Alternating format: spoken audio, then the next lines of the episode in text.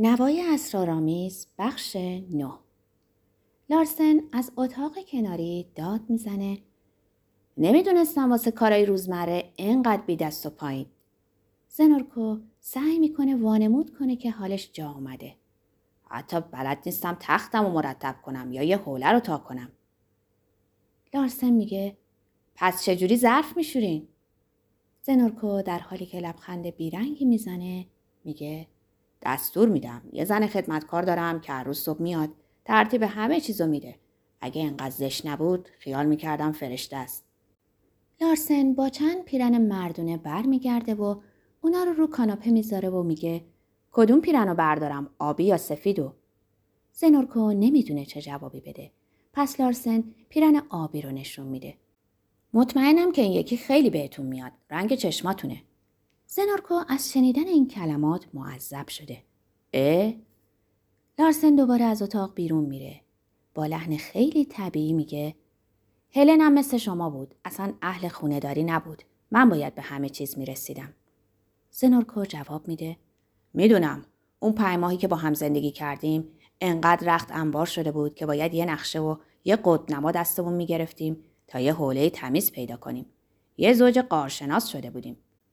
زنورکو جلوی آینه قرار می‌گیره و نگاه می‌کنه که ببینه پیرهن بر تنش چطوره. برای خودش میگه آره راست میگین بهم میاد.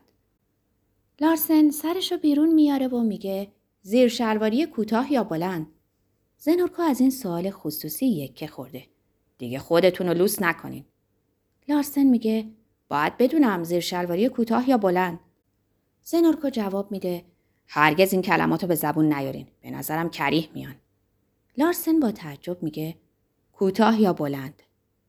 زنورکو میگه غیر قابل تحمله. یکم گوش کنین. زیر شلواری کوتاه. انگار زیر شلواری که داره میفته و بلند زیر شلواری که بالا میاد.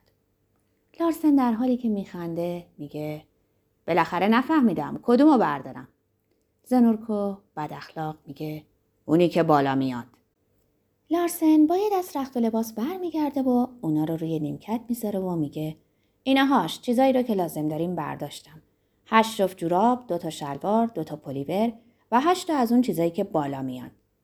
زنورکو میگه آره آره خیلی خوبه متشکرم. ولی می‌دونین من فقط برای یکی دو روز میام نه برای یه هفته. زنورکو از اینکه لارسن خیلی ساده است باباشو توی ساک می‌ذاره معذبه. لارسن میگه حیفه که واسه یه مدت به این کمی سفر کنین. تو خونه ما راحت خواهید بود. زنورکو بی اختیار تکرار می‌کنه. تو خونه؟ لارسن میگه برام سعادتیه که میزبان شما باشم. از وقتی که شادی لارسن زنورکو رو نگران می‌کنه. در حالی که سینش رو صاف می‌کنه معذب نزدیک میشه و میگه گوش کنین نمی‌خوام سوء تفاهم شه من رفتار شما رو در قبال هلن خیلی تحسین می‌کنم. از این بابت ازتون سپاسگزارم. ولی می‌خوام روشن باشه که من واسه اون دارم میام. نه برای شما. لارسن کمی عصبی میگه خودم اینو خوب فهمیده بودم. زنورکو میگه متوجه هستین که من و شما هیچ وقت با هم دوست نمیشیم. می‌فهمین چی می‌خوام بگم که؟ می‌فهمم خیلی طبیعیه. اسباب همومتون کجاست؟ زنورکو انگار تحقیر شده و کلاف است. لازم نیست. خودم ساکم رو جمع می‌کنم. زنورکو بیرون میره. لارسن که تنها مونده به طرف دستگاه موسیقی میره. دوباره نوای اسرارآمیز رو می‌ذاره. زنورکو وقتی برمیگرده سر راه دستگاه موسیقی رو خاموش می‌کنه و میگه منو میبخشید ولی عادت ندارم در شنیدن این موسیقی با کسی شریک شم. راستشو بخواین هیچی رو عادت ندارم تقسیم کنم. لارسن میگه معلومه. ببینین هلن بهترین دوست من بود. اینطوری تو زندگی من وارد شد. با لبخند گپ زدن درد و دل و خیلی زود عادت. براش از غم و های عشقم می‌گفتم. براش جالب بود. نصیحتم می‌کرد. راه و چاه و نشونم می‌داد. تقریبا دائم خونه هم بودیم.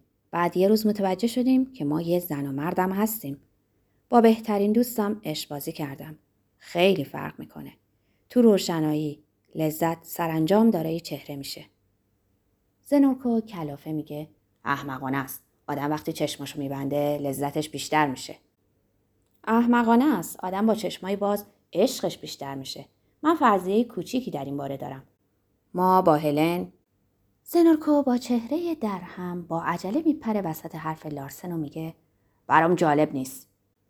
ناگهان چیزی به خاطرش می‌رسه و میگه اریک دوستم اریک شما همون اریکی هستین که مدتها پیش دربارش با هم صحبت کرده بود. لارسن ادامه میده همونی که از دوازده سال پیش دیگه حرفشم نزد از همون وقتی که ازدواج کردیم. ولی شما که روزنامه نگار نبودین. معلم موسیقی هنوزم هستم.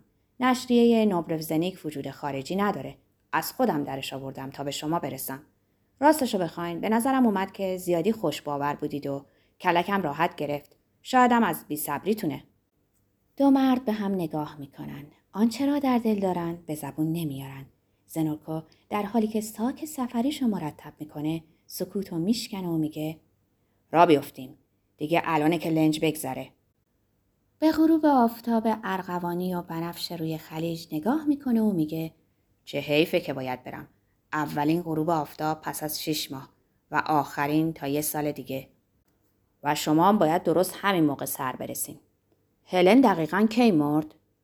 لارسن معلوم سوالو شنیده با این حال جواب نمیده. زنورکو دوباره می‌پرسه ازتون پرسیدم هلن چه روزی مرد؟ یک سهشنبه، سهشنبه 21 مارس. درسته، گفته بودین که تو بهار بود. آره. یه روز بهار، ده سال پیش. زنورکو اول نمیشنوه، بعد سردرگم متوقف میشه و به لارسن خیره میشه. لارسن میگه من با هلن فقط دو سال زندگی کردم. فردای خاک سپاری وقتی داشتم جمع جور می‌کردم نامه ها رو پیدا کردم. نامه هاتونو. نامه هایی رو پیدا کردم که در روزهای اول مریضیش خواسته بود براتون بنویسه. ولی هیچ وقت براتون نفرستاد. به عشقتون پی بردم. اونطوری که قبلا بود و اونطوری که حالا شده بود. بعد جوری دلم هواشو کرده بود. پس شب که شد من قلم دست گرفتم و براتون نامه نوشتم. همیشه خوب بلد بودم خط مردم رو تقلید کنم. به خصوص خط اونو. همیشه هم از این کارم حرسش در می اومد. پس این شما بودین؟ ده ساله. چندین بار در هفته. تقریبا هر روز. زنورکو گیج و مبهود خودش رو روی مبل میندازه. هیچ عذری ندارم مگه نه؟